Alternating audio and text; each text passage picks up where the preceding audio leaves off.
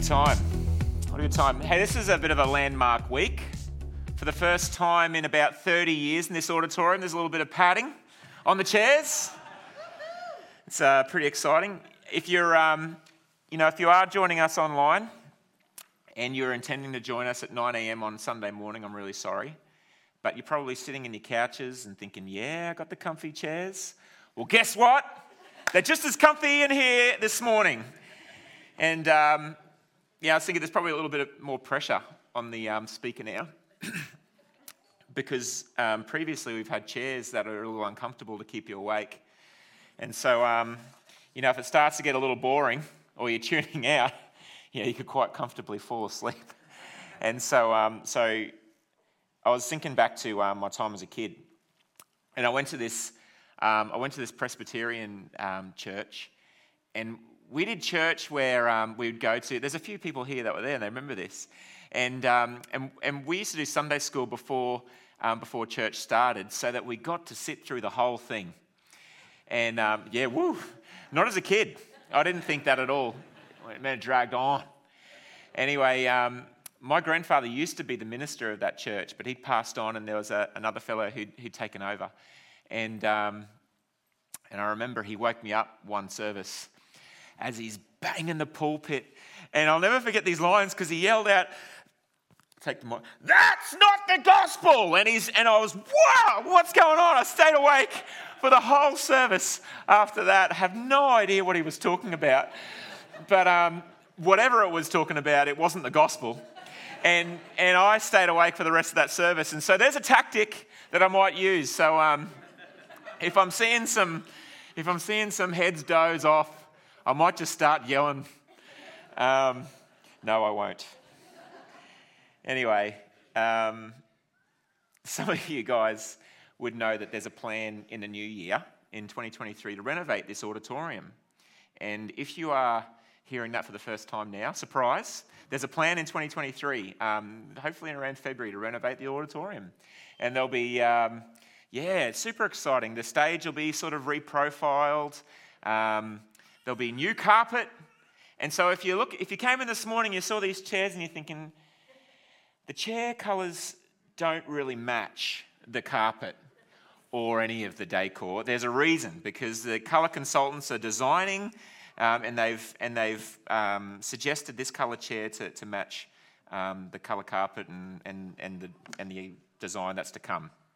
So I've laid out a few carpet squares over there, um, just so you can come and check them out later on. But that's the colour carpet that's going to go in here later on. You can kind of see what the chairs um, look like against the floor. And if you're joining online, I'm really sorry. Um, you can just come to church and check them out. Tuesdays to Fridays, nine till five, and I'll be here. I'll give you a tour. All right.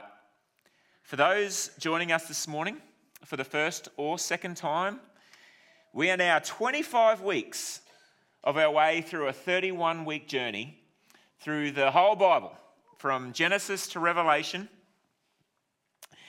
And um, we're hearing about God's upper story, how he was leading his people throughout time, the nation of Israel, to be an example of what it looks like to be in relationship with him.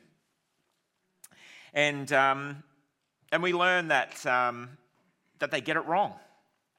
And there's and in a fallen world um, where this nation is supposed to be an example, they continue, even though God is their king and their guide. Um, they keep making the mistakes. But by his grace and mercy, his very nature of love means that there was always an ultimate plan.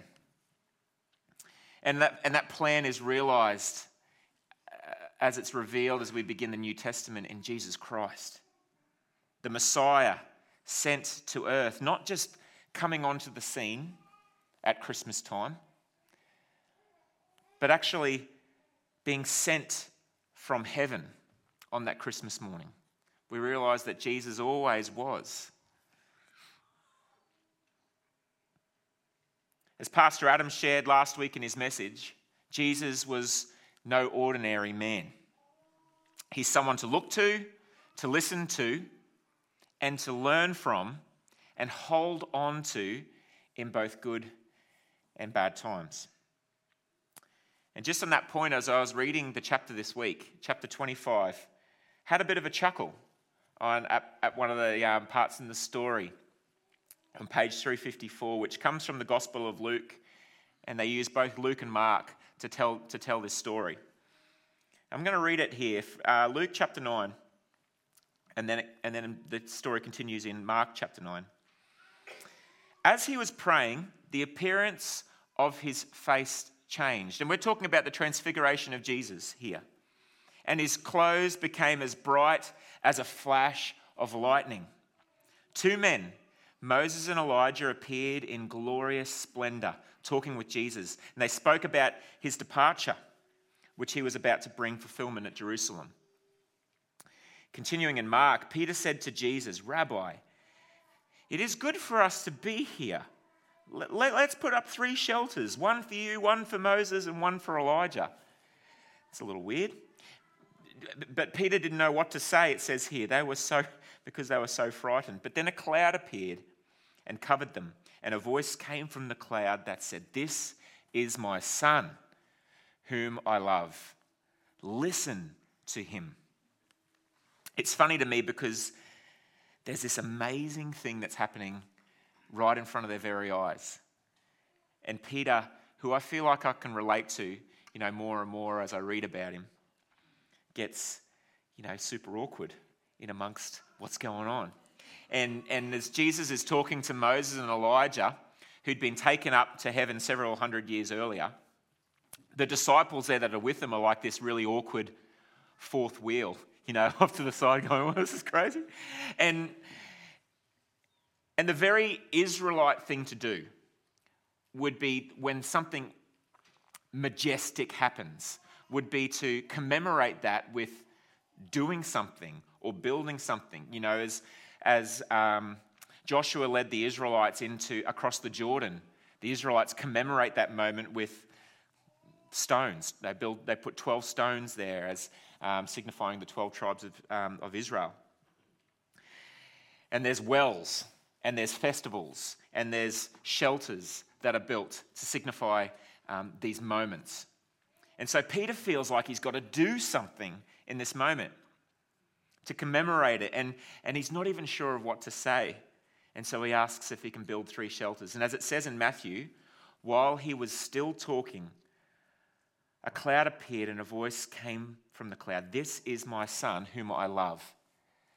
Just listen to him." If you want to hear the Lord speak, stop doing and just listen to him. It made me think about Adam's point, you know, that two ears to hear point. And I was reminded of um, Ray Akers, who I'm sure is he'll be watching online later on. But he used to say something along the lines of, "You've got two ears and one mouth, so listen twice as hard as you speak, or twice as long as you speak." I don't. I want to give it. I don't want to take away from that, but it's it's that's something that stuck with me.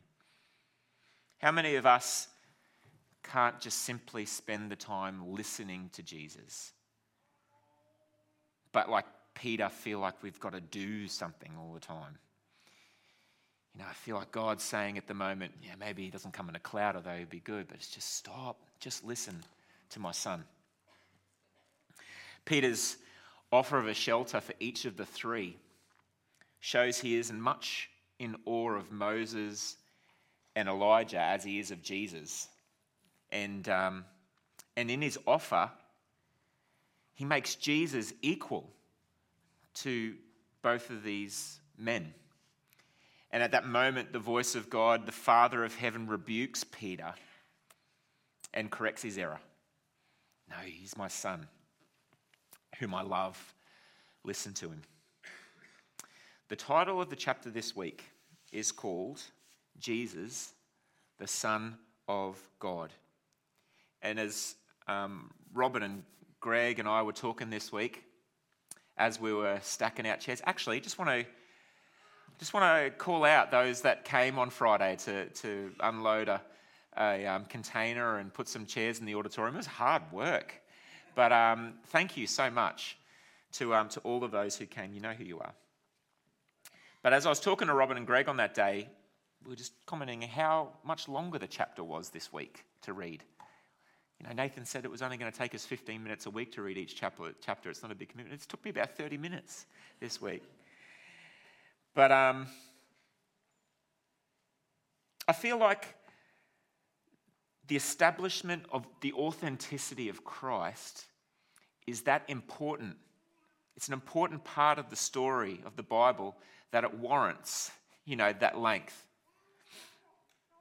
The death of Jesus Christ and his sacrifice has significance for our eternal salvation because of who Jesus says he is.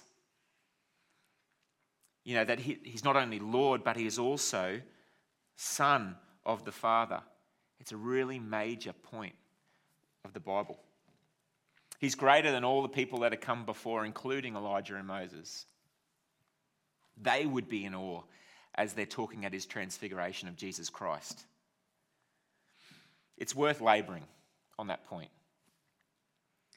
because before we head into Jesus' final hours next week, we should know why it had to be him. Yeah, there are a number of um, distinctives of Jesus' ministry in this chapter that I noticed as his time on earth draws to an end. First, I notice that right throughout this chapter there is an increased sense of urgency in Jesus' ministry. And he's making incredibly bold and public claims about who he is. At the Festival of Tabernacles, he cries out, he cries out, it says, that he is from God. In John chapter seven, he says, "Yes, you know me and you know where I am from. I am not here on my own authority, but he who sent me is true. You do not know him, but I know him because I am from him and he sent me." And at this, they tried to seize him, but no one laid a hand on him, because his hour had not yet come. You know, later on in John chapter eight, Jesus declares that, "Very truly I tell you, whoever obeys my word will never see death." And Jesus' opponents call him out to say that even as great as Abraham was, he still died young. And you're saying you're even greater than Abraham?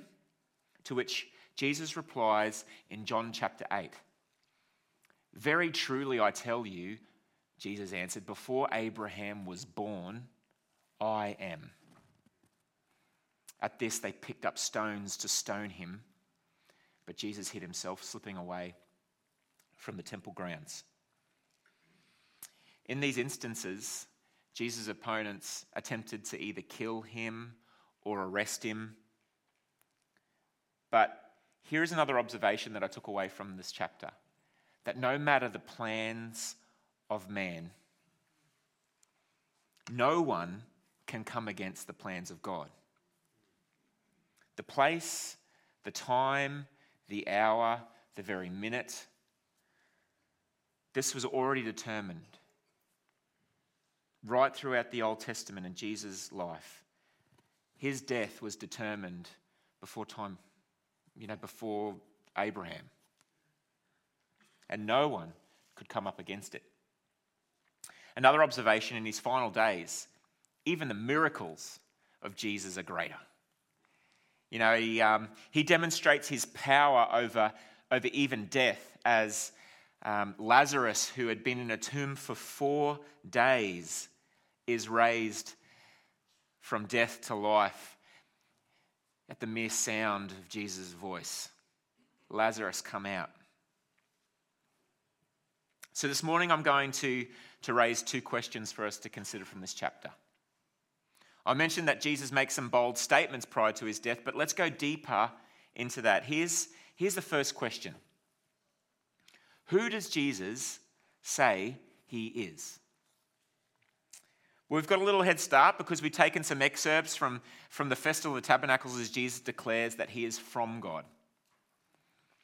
And also, "Before Abraham was, I am."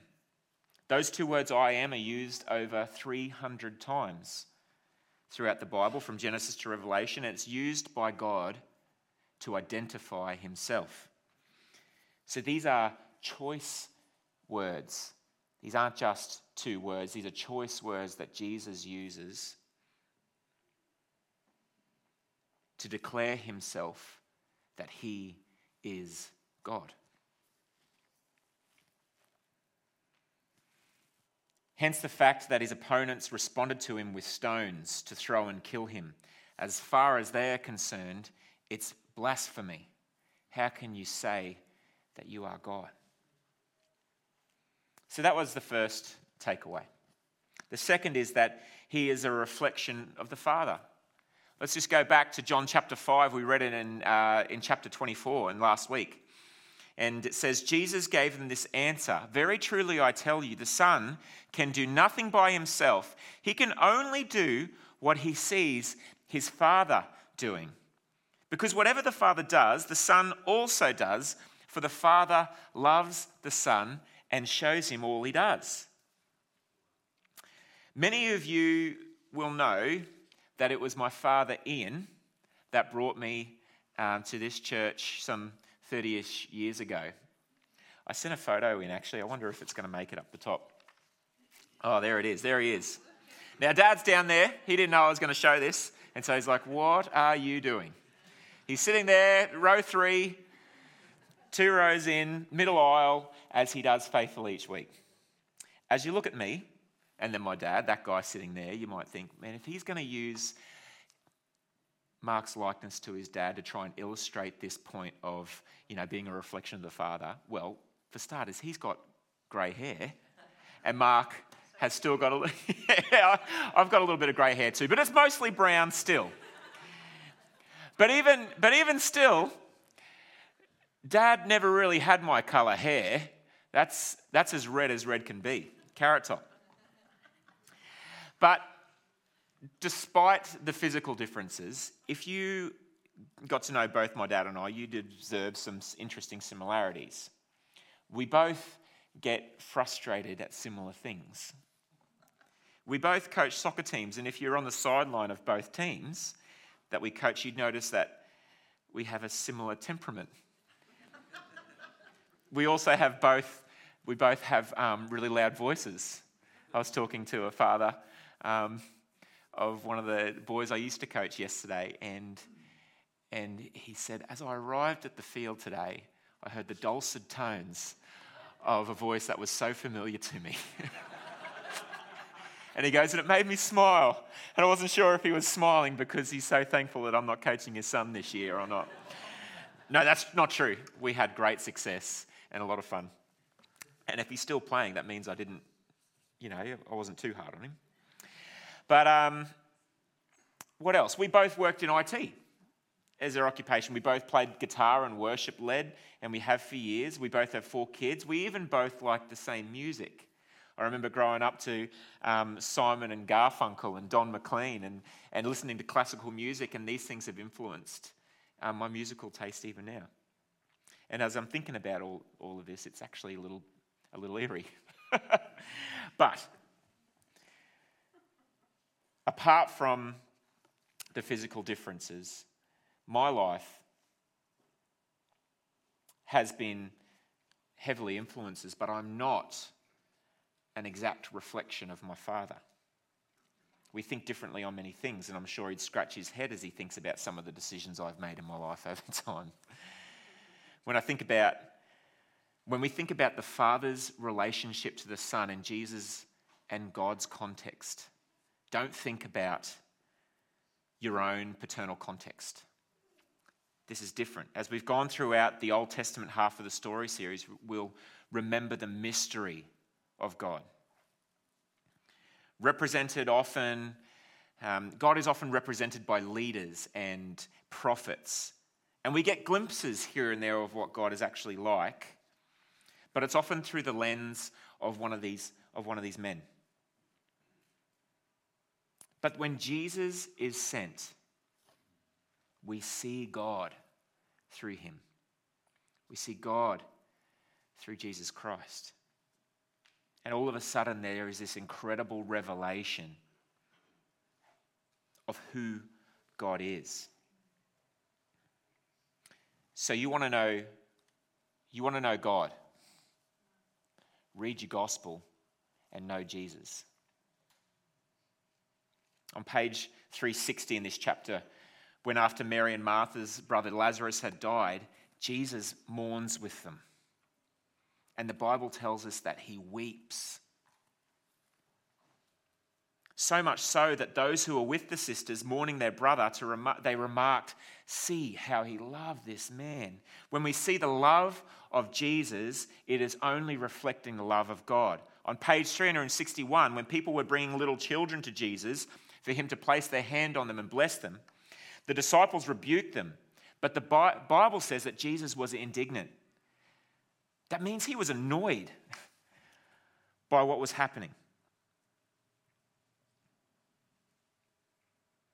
Jesus tells them that the kingdom of God belongs to such as these. When we see the disdain of injustice from Jesus, it's only reflecting the character of God.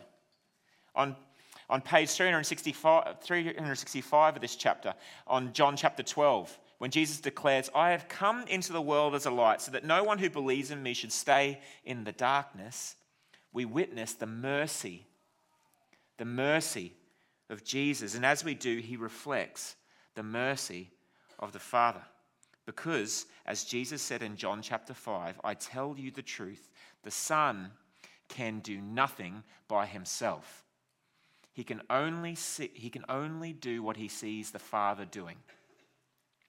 Because whatever the Father does, the Son does also.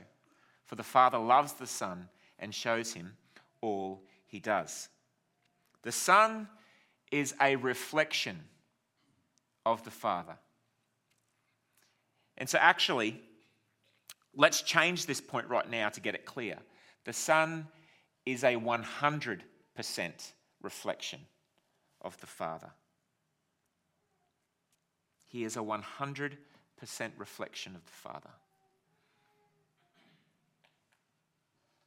So if Jesus is our light and we're to be reflecting him, how well are we reflecting the character of Christ in our own lives? How well are you reflecting Jesus in your own life? I'm going to jump forward one chapter into chapter twenty-six briefly, because later on, on the night Jesus was betrayed, Jesus and his disciples have an interesting conversation as he once again reiterates this point. And it's a little bit of a long reading, so bear with us. John chapter fourteen, it says, from one to eleven. "Do not let your hearts be troubled. You believe in God. Believe also in me. My Father's house has many rooms. If that were not so, would I have told you that I'm going there to prepare a place for you? And if I go and prepare a place for you, I will come back and take you to be with me, that you also may be where I am. You know the way to the place where I am going." And Thomas said to him, "Lord, we don't know where you're going, so how can we know the way?" And Jesus answered, and you can almost hear the exasperation a little bit,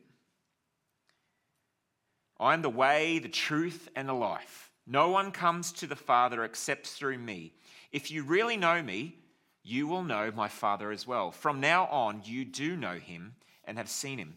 And Philip said, "Lord, show us the Father, and that'll be enough for us." And Jesus answered, "Don't you know, Philip? Don't you know me, Philip? Even after I have been among you such a long time, anyone who has seen me has seen the Father. How can you say, 'Show us the Father'? Don't you believe that I am in the Father and that the Father is in me?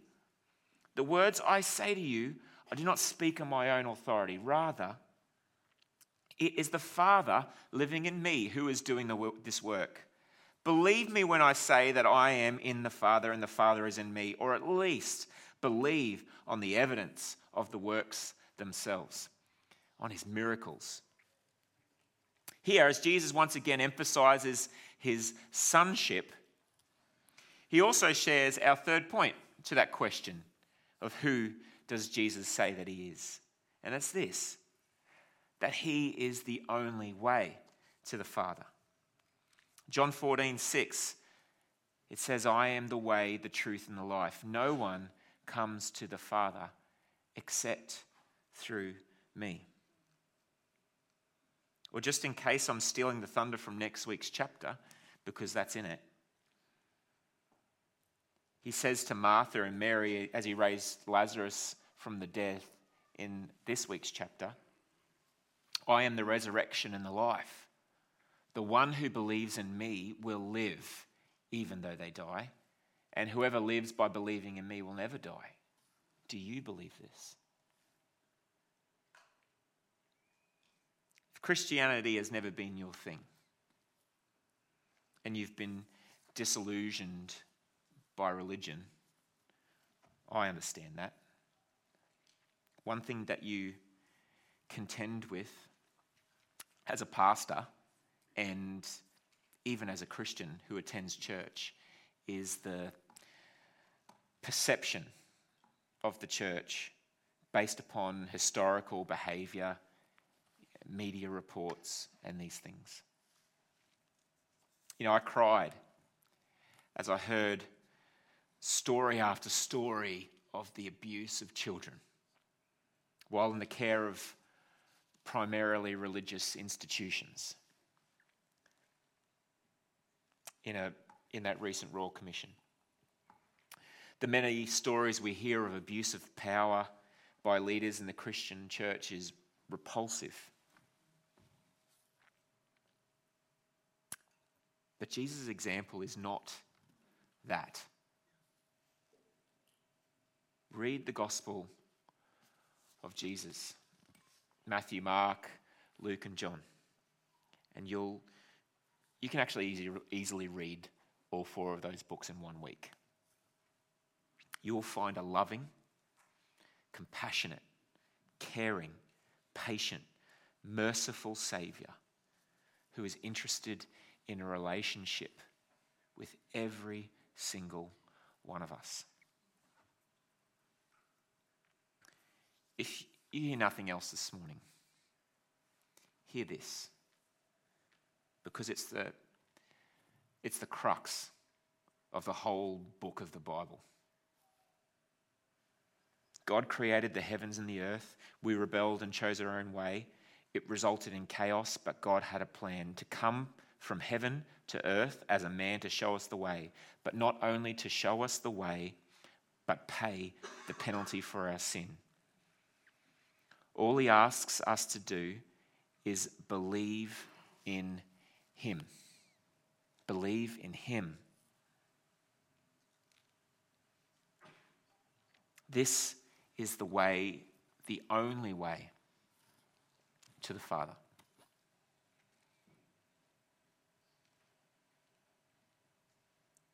If you haven't made that commitment, are you ready for your life to change? Because it will. That's the upper story. thirty-one weeks condensed into that point. Jesus is the way. Believe in him and receive salvation. In Matthew chapter sixteen,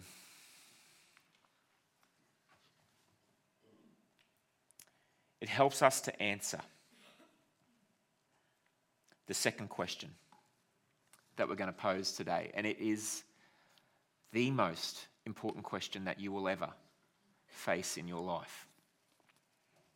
When Jesus came to the region of Caesarea Philippi, he asked his disciples, "Who do people say the Son of Man is?"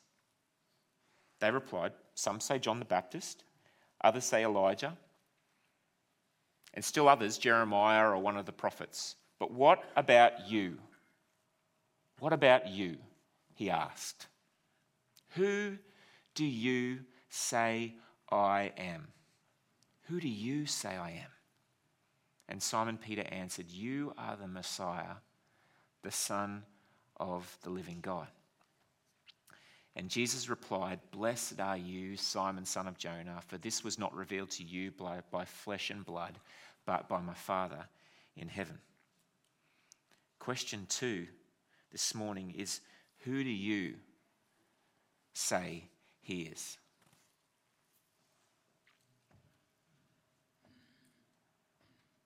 This is the most important question you'll have to face. Because if, like Simon, you answer, he is the Messiah, the Son of the living God, then prepare to enter into a life that is not shaped by any religious institution, but by Jesus Christ.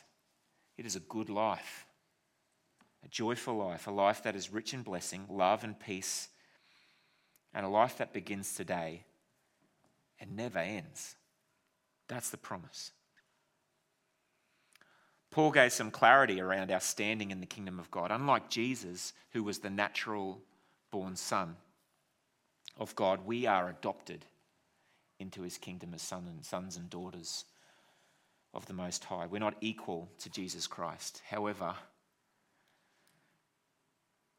we do share the same glorious inheritance as that of Jesus Christ. So today I'm believing that God's on the move. I'm feeling an even greater sense of urgency to share to those who are lost to come into the light. He's drawing those that he loves to himself. And so in obedience, I'm going to pray. And if you're prompted to answer the question of who you say Jesus is with, he is the Messiah, the Son of God, Lord of my life, then I invite you to join me in this prayer. If you are unsure, can I encourage you to taste and see that the Lord is good? If you've fallen away in your faith and you once considered Jesus as your Messiah, Lord of your life, but as you contemplate your reflection, as you contemplate your reflection of Jesus Christ, you're also contemplating your distance from him. Well, today, today is the day to come back into the light, confess your sin, and recommit yourself to him. If any of this is you and you want to invite Jesus into your heart this morning, then I invite you to pray this prayer quietly in your heart. After this song, the altar prayer ministry team will um, be at the front. And I encourage you to come and receive prayer from them. Or if not, please come and see me, because I want to meet with you and I want to pray with you. So let's bow our heads in prayer, and I just welcome the worship team up as we go to. And if today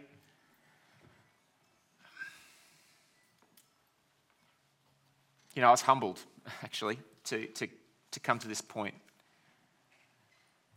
that God would use me, but this is not me asking. This is God speaking into your life and drawing him to you to himself. And so if he is drawing you in this morning and you're feeling compelled to respond, as we bow our heads, we pray, dear God, I know I'm a sinner, but Lord, I ask for your forgiveness. I believe that Jesus Christ is your Son. I believe that he died for my sin and that you raised him to life. He is the risen Savior. I want to trust him as my Savior and follow him as Lord. From this day forward, regardless of what has been, Father, the shame of our sin, Father, you have said that it is now as far from the east is from the west. That sin is no more and it is forgotten in Jesus' name. Father, guide my life and help me to do your will. And I pray this in the name of Jesus. Amen.